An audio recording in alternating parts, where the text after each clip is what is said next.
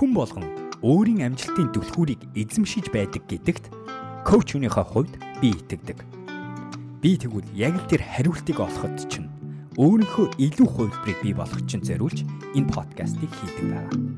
Балиар өдрөг өнгө аястай ядаргаатай хурц үннийг хилдэг Окодигийн подкастт давтаа морил. За сайн байцгаана бүгдэнд нь шинэ оны шинэ өдрийн мэндийг хүргье. Ингээд хэллээ. Би подкастаа нэрийг өөрчилж байгаа. Coach Okoгийн подкаст гэж нэрлж хэлж байгаа тийм ээ. Илүү тодорхой, илүү ойлгомжтой өнөөдрийн бодол гээд гоё нэр байсан. Гэтэ шинэ ном болж байна. Ямаа шинжлэх цаг нь болсон. Тэгээ шинэ нэр үзэж байгаа. Та юу гэж бодож байна? Санал бодлоо хэлээрэй. Тэгээд чадах хэмжээгээр уламжлал ёсороо бид нар юмаа шинжилцээр л байх болно. Би дандаа юмыг өөрчилж, илүү сайжруулах гэж оролддог байгаа. Суралцаа, сурах юмнасаа сураад сайжруулах юмаа сайжруулаад явмаар байдаг. Тэгээ тэрийг бас хийж байгаа шүү. Тэгин гутаа ерөнхийдөө подкастаа ч гэсэн дахиад нэг өөрөөр хийж үзье, оролдож үзье гэсэн ба. За өнөөдрийн подкастыг эхлэхдээ хуваалцмаар байгаа ишлэл нь Томас Эдисоны энэ гоё ишлэлээр эхэлмээр байна. Тэгээд 23 он хэлж байгаа энэ цаг үед айгүй гоё ам ишлэл болов гэж бодож байна. Би энэ подкастыг 22 онд биччихэд явуулж байгаа. Яг тэлэр яг одоо энэ подкаст тоглож байгаа энэ өдөр би амарсан хിവэрэ байгаа болохоор урьдчилаад битсэн байгаа шүү. Гэхдээ өнгөрсөн цагаас мэдчилж байна. Тэгээд 23 онд хэтлээ. Энэ талаар ярих бол тэгтээ 23 онд энэ ишлэл дөнгөж эхэлж байгаа цаг үед бид нар бүгдээрээ бодох ёстой гоё ишлэл гэж бодож байна. Энэ ишлэл нь англиар энэ байна. If we did all the things we're capable of, we will be we would astound ourselves гэсэн мэн. If we did all the things we were capable of, we would astound ourselves. Thomas Edison. Юу гэсэн үг вэ? Санаа нь энэ байна. Хэрвээ бид нар өөрийнхөө хийж чадах зүйлүүдийг хийх юм бол бид нар өөрөөрөө гайхшрах байсан гэсэн санаа гарч ирж байна. Хэрвээ бид нар өөрийнхөө хийх чадах бүх зүйлийг хийх юм бол бид нар өнөөдөр өөрсдийгөө гайхшруулах байсан гэсэн санаа энэ ч гарч ирж байна. Бидний хийж чадах боломжтой зүйлүүд хийж бүтээж чадах зүйлүүд үнэхээр мундаг хязгааргүй гэдэг санааг л энэ ч бид нарт сануулж байгаа юм. Хүн гэдэг амтан үнэхээр мундаг амтан. Миний бүх подкаст, миний коучинг хийдэг шалтгаан өөрөө энэ ихтгэл үнэмшил дээр л суурилж байдаг. Хүн болгон хүссэн амьдралаа, хүссэн хувилбараа, хүссэн зүйлээ бий болгох бүрэн боломжтой. Тэгээ хэрвээ бид нар хийж чадах бүх зүйлээ үнэхээр хийж чадах юм бол бид нар өөрсдөө гайхшруулах байсан гэсэн энэ үгийг өнөөдөр ишил ишлэлээрээ эхэлж байна. Тэгээ өнөөдрийн подкаст маань Q&A буюу асуулт хариултын хэсэг байна. Тэгээд дараагийн подкаст дээр харин хэдүүлээ 23 оныхоо зорилго зорилтын тухай ярих болно. Тэгээ би амлсан ёсороо өөрийнхөө зорилго зорилтыг та эдтэй хуваалцаад тодорхойгоор ярилцаад тэгээ тэрэн дээр үндэслээд хайдаг гэсэн өөрийнхөө зорилго зорилтыг гаргаасай гэж хүсэж байгаа. Тэгэхээр өнөөдөр хэлээ зүгээр тэрний хооронд хэдэн нэг сонирхолтой асуултуудын хариултыг аваад үзээд сонсоод хоорондоо санал бодлого хуваалцъя гэж бодлоо. 23 он миний подкаст ямар байл зүгээр санал бодлоо коммент бичээрэй. Би тэгээ сонсомоор байна. Өшөө сайжруулмаар. За эхний асуулт. Яах ёстойгоо юунд дуртай гэдгээ энэ асуултуудыг би инстаграмаар цуглуулсан байгаа. Тэгээ хариулж байгаа. Тэгээ энэ би бүгдэнд нь хариулахгүй. Аа зарим нэг хүн би өөрөө ингэ сонгоод энэ хариултыг өгчвөл олон хүнд асуугддаг асуулт тэгээд хүмүүст хэрэгтэй байж магадгүй миний хувьд гэсэн хариулахад илүү байр суурь маань илүү тохирсон байж магадгүй гэдэг зорилгоор сонгож асуултуудаа сонгодог байгаа шүү. За эхний асуулт. Яах ёстойгоо юун дуртай гэдгээ мэдэхгүй байвал ямар аргаар олох вэ гэж байна. Энэ дээр би нэг хэлээд байгаа зүйл нь энэ байна. Өөрийнхөө юу дуртайг тань гэдэг өөрийгөө таних процессын нэг том хэсэг. Тэгэн гут тэрэн дотор бидний нэг ойлгох ёстой зүйл чинь битгий яар гэдгийг хэлмээр байна. Бид нэр өөрийгөө таних гэдэг процесс насан турших гэдгийг хүлийн зөвшөөрөх хэрэгтэй. Бас нэг ядаргаатай үн нь юу вэ гэхээр арай ч үгэж өөрийнхөө энэ юмыг таньсан чинь бид нэр дахиад өөрөө хувьсан өөрчлөгдөж яадаг. Тэнгүү дахиад таних ёстой байдаг. Дахиад мэдэх ёстой байдаг. Яах ёстойгоо юун дуртай гэдгээ мэдэхгүй байна гэж байна.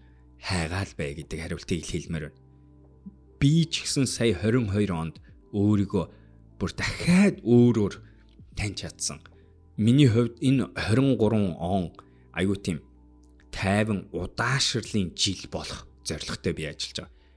Өмнө нь болохоор би ерөөсөө тэрэнд итгэдэг байсан. Миний итгэдэг байсан юм зүйл нь юу вэ гэхээр би хурдтайгаар олон зүйлийг хурдтайгаар хийдэг, чанарт нэх анхаарахгүй ажилладаг хүн байна гэсэн боталтай байдаг байсан бол одоо би хувьсан өөрчлөгдөд үгүй шүү.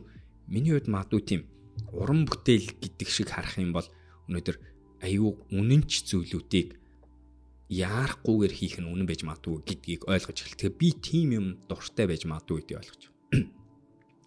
Би одоо ч гэсэн яг миний номер 1 дуртай хоол юу вэ гэдэг мэдгүй аа. Яг л энэ ховсон өөрчлөгдөд байх шиг байгаа. Монгол хоолууд маань одоо л номер 1 хэвээр яг одоогийн байдлаар тэг санагч.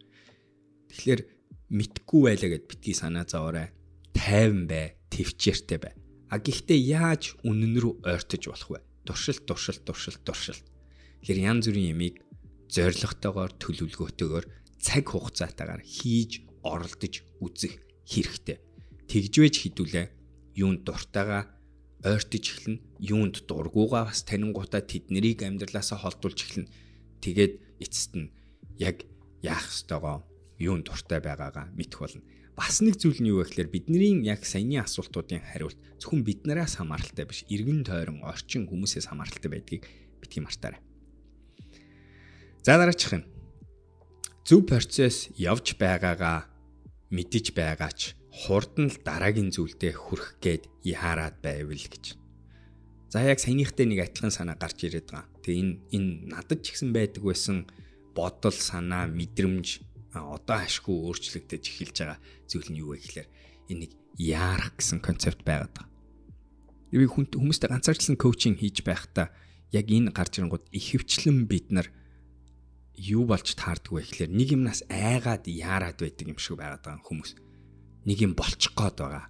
Цаг хугацаа дуусгах гээд байгаа. Тэгээд нөгөө нэг эцэст нь нөгөө явж явж нөгөө хүлээс айгаад байгаа ч юм уу юм болдог. Ялангуяа юу амьдралынхаа одоо юу одоо 40-оос дээш 50-аас дээш насны хүмүүстэй ярангууд энэ сэдв айгүйх гарч ирдэг. Би одоо яаж тэр хурдан л дараачийн зүйлдээ хүрэх Тэгээд энэ дээр нэг бас нэг сонирхолтой мэдэх ёстой зүйл чинь хүн гэдэг амьтны цаг руу ханддаг хандлага айгүй тийм буруу алдаатай гэдгийг хідүүл ерөөсөө мартаж болохгүй. Хүн гэдэг амьтан дандаа 10 жилд амжуулах зүйлийг аа багаар төсөөлөөд нэг жилд хийж амжуулах зүйлээ хэтрүүлж төсөөлждөг гэж ярьдаг байна. Гэтэл яг эсэргээрээ байдаг. Тэгэнгუთ бид нэр хэрвээ энэ цаг хугацаа руу хандах хандлага зөв болгож чадах юм бол бид нэр юу ойлгох вэ гэхлээр яарахгүй байлаа гэд юм алдахгүй гэдгийг ойлгоно. Хоёрт нь болохоор зөв юм руугаа зүтгэж эхлэнгуут бид нэр богино хугацаанд нэлээд зүйлийг өөрчилж чаддаг. А бас 10 жил гэдэг 5 жил гэдэг ингээд Ингээд ярангууд айгүй том сонсогч байгаа ш. Том зургаар харуул бүх амьдралыг чинь хувьд айгүй жижиг. Нэгтийн том биш гэсэн санаа. Тэгээ энтэй холбоотой би нэг жишээ хэлье л да. Төсөөлтөө оюутан хүүхд цаг үе бодоорой. Их сургуулаа төгсчөөд тэр нэг ихний юм уу хоёр дахь ажил руу ороод тэг зөв ажил руу ороод тэг зөв акцаа хийчингууд хүний амьдрал 2хан жилийн дотор ормонгороо өөрчлөгдсөн байдгийг санаж байгаа биз юунаас юу болох боломжтой. Тэр цаг хугацааны боломж тэр хурцгуур тэр өөрчлөлтийн хугацаа амьдралд ер нь бол дандаа хിവэрэл байдаг. Би бүр энэ дээр юу гэж итгэдэг вэ гэхээр хэрвээ би мэрэгчлээ солиё гэвэл одоо одоо яг одоо миний хувьд бүр шал өөр юм хийж үзэх юм бол 2 жилийн дотор бол би тэр зүйл дээр нэлээд сайн хүн болох хангалттай тэгээ тэргээр би амьдралынхаа шин замыг зохиох бүрэн боломж хангалттай цаг хугацаа байгаа гэдэгт би итгэдэг. Тэр гих мэтэр өөрийнхөө яарвчлаад байгаа тэр нэг санаа зовлтой айц шалтгаанаа ухаж бод тэгээд нөгөө талд нь яг эннийхээ эсрэг өөртөө сануул. Яагаад яарад байгаа вэ? Үнэн үү үгүй юу гэдгээ дахин дахин сануулаарай. Техник тохиолдолд айцаар хөтлөгдсөн буруу шалтгааныг бодоод ингэж яарсан юм байдгийг шүү. Дисциплинийг бий болгох үед ямар хандлагатай байх хэрэгтэй вэ? Фейлцээр байгаа frustrated болоод байна. За, дисциплин буюу хувь хүний зохион байгуулалтыг бий болгоход ямар хандлагатай байх хэрэгтэй вэ гэж байна. Фейлцээр хагаад өөртөө гутраад байна гэсэн санаа байна. Хувийн зохион байгуулалтыг бий болгоно гэдэг бол шин дадал зуршлыг бий болгож байгаа асуудал яригдж байгаа. Хуучин дадал зуршлаа арилгаад шин амьдралын хэв маягийг бий болгох, үйлдэлийн автомат програмчлалыг өөртөө бий болгох асуудал ярьж байгаа. Тэгэн гут энэ дээр хийх ёстой хандлагуудын хувьд юу вэ гэхээр нэгт нь болохоор өөртөө ихтэй байх хэрэгтэй. Би тэр шинэ амьдралын хэв маягийг хүсэж байгаа болохоор тэгээд би тэрийг үнэхээр амьдралдаа яадагч байсан би болгоно гэж байгаа болохоор би энийг хийж чадна гэдэг итгэл үнэмшлийг өөртөө бий болгох. Энэ итгэл үнэмшлийг хуучин хэрвээ оролдоод алдсан бол энийг өөртөө суулгах амархан үгүй айгүй хэцүү. Тэр үед нь таад хүмүүс бид нар яах ёстой юм гэхлээр өөртөө сануулж байх хэрэгтэй дандаа. Яагаад олон хүмүүс энэ подкастыг үздэг юм? Яагаад олон хүмүүс миний инстаграмыг дагдаг юм? Яагаад бид нар бусдыг интернетээр хараад тэр хүмүүсээс эдгээр зүйлүүдийг дахин дахин санаад байдгийг гэхлээр бид нарт урам хэрэгтэй. Бид нарт сануулга хэрэгтэй. Бид нар тэр мартаад тэр энерггүй тэнхээгүй унж байх үед тэр гой зураг, тэр ихтгэл үнэмшлийг бий болгосон үгнүүд, санаанууд, зураглалууд бид нарт урам өгдөг. Тэгэхээр тэр хэрэгтэй байд. Тэгэхээр өөртөө ихтгэлтэй хандлагатай бай. Урт хугацааныхаа зорилгыг өөртөө сануул. Тэрийг бич. Яагаад хийж байгаа гэдгийг сануул. Энэ дэр бас нэг бодох хэрэгтэй зүйл чинь өөртөө юу зориулж хийхээс гадна босдод зориулж байгаа гэдэг тийм артаар ихэнх хүмүүс босдод зориулж байдаг шүү. Гэр бүлийнхэндээ хүүхдүүдтэй гэсэн. За дараагийн асуулт.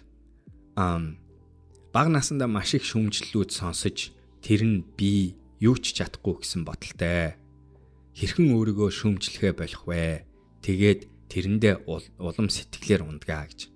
За үнэ энэ бол одоо бас л адилхан олон хүмүүсийн тэгээ шууд хэлчихэд боловс хүүхэд бойжуулж өсгөх буруу боловсролын үр дүн тийм ээ.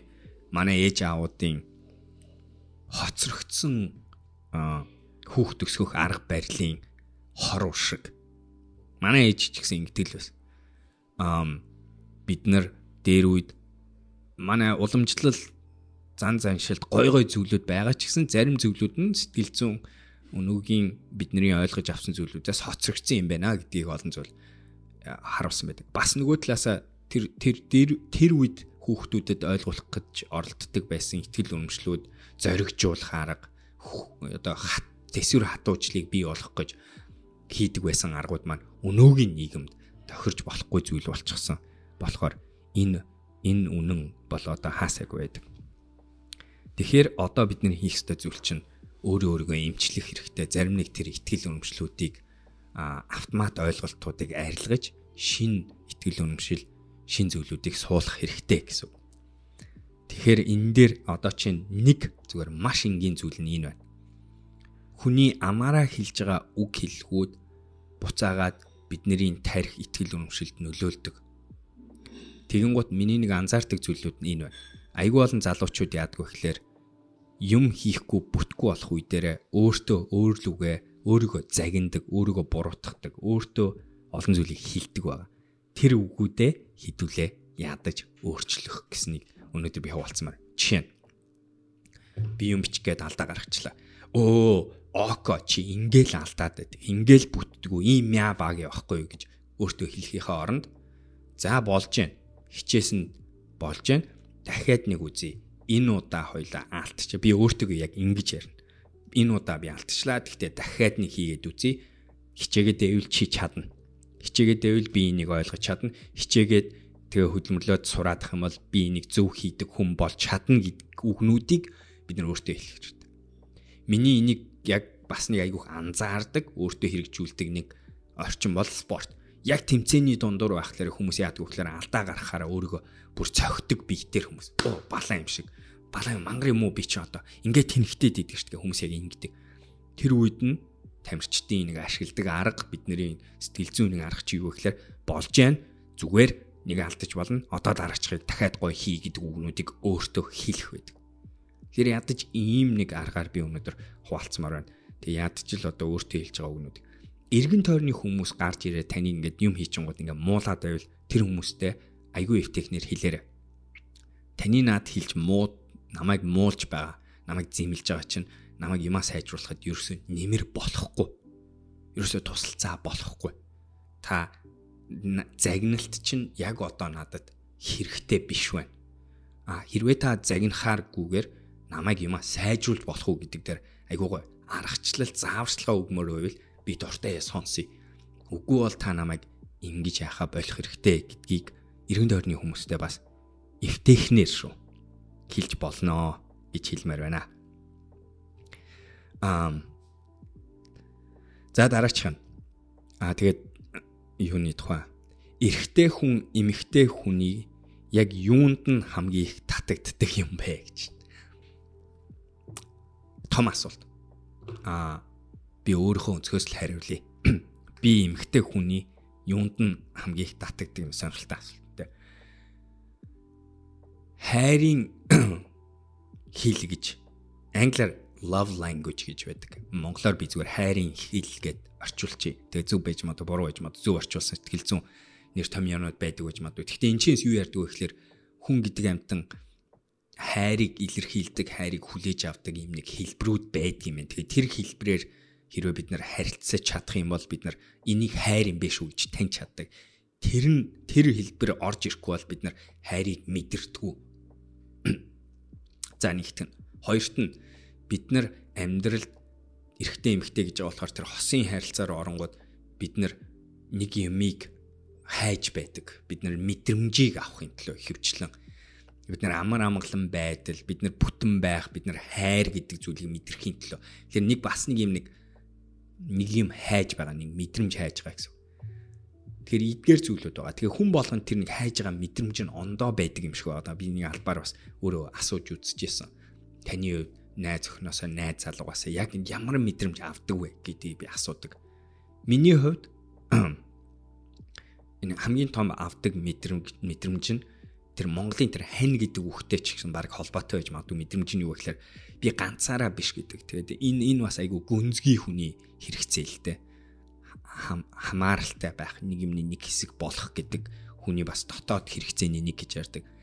Миний хувьд тэр байгаад тах шиг байна би зөв харилцаанд орчихсон үедээ би ерөөсө ганцаардл гэдэг юм үнэхээр байхгүй болоод би хүчтэй хамаагүй айцгүй хүн болж хуурдаг. Тэрийг би эмэгтэй хүнээс хайж авдаг. Нөгөө талдаа өөр би ямар мэдрэмжүүдийг хайрыг мэдэрдэг. Миний хайрын хил нь а биеэр мэдрэгддэг. Манай хүн намайг тэрвэрх, үнсэх. Энэ бол би тэр хүн намайг тих үед тэр биеэр ингэж илэрхийлэх үед би тэр хайрыг таньдаг. Тэгээ би хайр авж байгаа гэж мэдрэмжийг ойлголтыг авдаг ба. Тэгэхээр миний хувьд би тэрийг хайдаг. Би бас эмэгтэй хүнээс хайдаг зүйл нь а миний хувьд энэ introspection энэ үзэл бодлын тухай яриа өрнүүлэх хамтдаа ухалтыг хийх утга учиртай ярилцлагуудыг хийх энэ төр аягүй чухал гэдэг утгаараа надад эмэгтэй хүнээс нэг бас эрэгтэй байдаг нь maturity гэж ярьдаг. Том хүн болсон эмэгтэй хүнтэй байх дуртай байдаг. Тэгээ том хүн гэдгээр би юу гэж ярих гэдэг нь вөхлөөр одоо амьдралын янз бүрийн үзэл бодолтой болчихсон, үн цэнтэй болчихсон, ёс суртахуунтай, ёс зүйтэй болчихсон. Тэгээ тэрэн дээрээ үнслээд яриа өрнүүлэх чадвартай өөрийн байр суурьтай болчихсон. Тийм их хайдаг байна. Тэгэд эцэст нь хэлгээд тийм ээ. Энэ бол миний л хайдаг зүйлүүд. Энэ дээр өөрөөр хүмүүс өөрөөр юм хайдаг баг. Зарим хүний үед эцэг их болох тухай тийм ээ. Хүүхэд гаргах тухай асуудал ярьж иж магадгүй. Зарим хүний хувьд өөрийг нь зоригжуулдаг хүнийг зарим нэгэн хувьд үнэхээр л одоо яг юм нэг өвчин айцыг нь барагдуулдаг энэ тэгээд янз янзын зүйл байдаг болов гэж бодож байна. За дараач асуулт. Ажлын дуршлаг баг 37 хүрчлээ одоо ажилламаар байна. Хүүхэд 3 настай гэж. Төрүүчийн асуултыг сануулмаар шүү. Тэр нь ажлын дуршлаг юу баг 37 гингу тэр асуултан дотор нэг юу нэг юм нуугдаад байгаа айц нь юу нөхлөөр 37 хоцорчлоо гэдэг айц нь чи. Тэгэд надаас энэ асуулт асуудаг дахиад адилхан 30-аас дээш насны хүмүүсийнх нас маань гарч ирдэг энэ нэг нууц айц нь асуултан дотор нь агуулгаж яадаг айц нь энэ байгаа даа. Тэг би дахиад сануулмаар байна. Төсөөлөөр одоо та 45 таа гэж бод. За бүр болио хийлээ шахъя. Одоо та 62 таа гэж төсөөлөе өөрийг чинь. Тэгэн гутаа та юу ч болоод юм мэдгүй гинт таны эх 2 жил чинь заа 62 та байжгаад эх 2 жил чинь таны хүссэн бүх юм бэлчлээ гэж бод. Тэгээ та 64 хүрчлээ. Одоо та яаж амьдрах вэ? Одоо та юу хийх вэ? Одоо та юу хүсч байна гэдэг асуулт. Өөрөөр хэлбэл тэр амьдралд хүсээд байгаа тэр том өөрчлөлтүүд 10 20 жил шаардагддгүй шүү ихэнх тохиолдолд. Ихэнх тохиолдолд бид нар өөрсдөө зөв чиглүүлээд зөв зорилгоо гаргаа зөв хөдөлмөрөө зарцуулаад хийх юм бол 2 3 жилд хүн амьдралаа оронгоор нь өөрчлөлтгий шүү гэдгийг та уул нь мэдэж байгаа. Би ч бас мэдэж. Зүгээр бид нар тэрийг итгэхэд одоо айгүй хэцүү байна. Яа тэгэхээр тэр бүх ажлыг хийн гэдэг айгүй хэцүү. Нөгөө ирч хүчийг зарцуулна гэдэг айгүй ядаргаатай би чинь тарих чинь физиологч юу гэж хэлээд байна вөхлөр өө эн чинь энерги зарцуулна гэдэг чи хэрэггүй. Тэрнийхөө оронд бид нар өнөөдөр эвтехнэр яаралтай үс юм авъя гэсэн хүсэл байдаг болохоор ингэж төсөөлөхөд хэцүү байгаад байдгийм аа. За дараач сүүлийн асуулт. Одоо үеийн ээжийн тэр үеийн юмс өөрчлөгдсөн ч өөрийнхөө өссөн орчин аа харах өнцгөөрөө хараад нэг л ойлголцож өгөхгүй тайлбар хийхээр урдаас сөргөгдлөө ээжтэйгээ ойлголцохгүй үзэл бодол нь харах өнцг нь нийлэхгүй юм аа. Өөрийнхөөрөө болгох гэдэг. Аа за энэ тэгээд ерөнхий асуулт нь ээж аавын хооронд те энэ өөр соёл өөр үзэл бодол хандлага амьдралын хэм маягтай байсан хүмүүстэй яаж бид нар өндөр өөрсдийгөө ойлголцох вэ гэж. Аа за нэгт нь энэ бол одоо миний бодлоор ер нь нэг тэгээ надад нэг орж ирдэг асан Монголын өөрчлөлтийг яах вэ? Хөгжлөлтээр ямар бодол байна? Боловсролын систем гэтэргээд айгүй олон асуултууд орж ирсэн. Нийгмийн тухай асуултууд орж ирдэг. Тэгээ би хариултгүй ер нь бол хөвчлээ. Ялангуяа том юу нээлттэй юм дээр.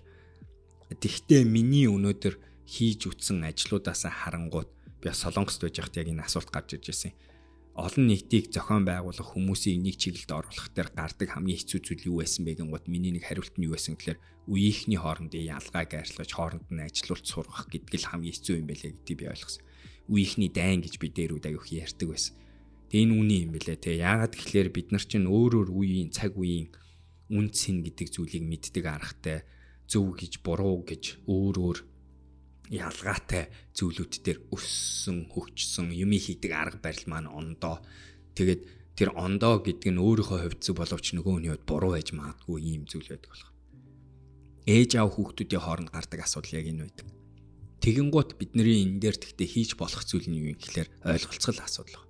Ойлголцох гэдгийг ярингуут хүмүүс яадгүй гэхээр чи намайг ойлгох ёстой гэдэг. Үгүй ойлголцох гэдэг дотор өөрийгөө ойлгуулахаас гадна бусдыг ойлгоо. Тэгээ энэ ойлгох гэдэг чинь зүгээр сонсох гэхээр сонсоод авах биш шүү. Яг үнэнгээсээ тэр хүмүүсийн яагаад эсэргүүцээд байдгийг яагаад энэ талаас нь дайраад байдгийг яагаад ийм гүнзгий итгэл үнэмшил энэ арга барил дээр байдгийг гэдгийг яг үнэхээр ойлгох гээд хичээ. Яагаад манай ээж өнөөдөр ажил хийхээ заавал ингэж хийвлэл амжилттай болдог гэдэгт итгэдэг юм бол хаанаас гарч ирсэн юм бол Ээж надад ярьж өгөөч. Анх та ямар ажил хийжсэн? Анх та тэгж хийж явах үед энээс өөрөөр хийж үтсэн үү? Энийг хийгэн гот яагаад амжилттай болж исэн бэ? Гэх мэтэр бид нар энэ үеийнхнийхээ ялгааны ард гарахын тулд хамгийн түрүүн бид нар нөхөө хүмүүсийнхаа үзэл бодлыг зүгээр үйл явдал дээр нь биш сэтгэл хөдлөлийн төвшөнд нь ойлгож мэдэж сурах хэрэгтэй хүний харилцааны нэг айгүй инг амархан юм нь уул нь энэ байдаг. Тэгээ энэ тэгтээ хийхэд бол айгүй цаг шаарддаг болохоор олон хийдэг. Тэгээд ихснийхаа дараа хэрвээ та тэр хүнийг сонсох юм бол ер нь бол магадл тэр хүн таныг сонсох магадл нь бас өсдөг. Тэгээ хоёр талаа ойлгоод хэлсэн ойлгож чинь ихний алхам. Хоёр дахь алхам нь яах вэ гэхээр нийтийн зорилгоо хоёулаа санал санаж санал нийлж тэгээ тэрний төлөө цуг зүтгэж байгаа дээрээ дандаа нэг нэгэндээ сануулах хэрэгтэй. Та намайг загинсан ч би таны бодлыг үзэл үзэл бодлыг чинь хоцрогдсон буруу гэж бодож байгаа ч гэсэн хоёулангийн энэ бүх маргаан энэ бүх өөр аргын эцэст нь хоёлаа энэ гэр бүлийг аз жаргалтай болгох гэдгийн төлөө явж байгаа гэдэг би тийм артер. Үнэн үү ээж үнэн. Миний хувьд үнэн үнэн. За тэгвэл таны арга үнэхээр тэр хүсэж байгаа зорилгот хүргэж байгаа бол би тэрийг сонсож хийж үзэж оролдож үзэхэд бэлэн байна. Яг эсэргээр миний арга яах аргагүй бит хоёрын тэр нийтийн зорилго зорилтод хүрэхэд үнэхээр үнэн бол би бас та бас жоохон ч гэсэн нээлттэй болоо хийж үзэхэд бэлэн байггүй. Хоёлаа эгоогоо арилгаж сурах гэдгийг сануулж тэгээ тэрийг дандаа дахин дахин өөртөө сануулж урагшилж байх хэрэгтэй. Амархан биш шүү. Айгүй хэцүү зүйл. Тийм болохоор энэ ядаргаатай гэтээ хийж болдог зүйл байгаамаа. За ингээ өнөөдрийнхөө подкастыг дуусгая. Асуулт явуулсан хүмүүстээ маш их баярлалаа. Instagram дээр явуулдаг байгаа. Тэгэхээр би байс хийж байгаа заримдаа Instagram дээр асуулт хариултгийн асуудгийн тэгэн гол гоё асуултуудаа ингээ хүмүүс битсэн байдаг. Өөрийнхөө асуултыг ирээдүйд хариулуулъя гэвэл яг тийш тавих үеэр Instagram дээр намайг дагаад тэгээд асуултаа явуулаарай. За балер өдрөг байцгаарай. Энэ он доо амжилт бүгдээрээ. Тэгээд дараагийн подкаст дээр зорилгын тухай ярилцах болно. Тэр үед уулзцгаая. Баярлалаа баяр та.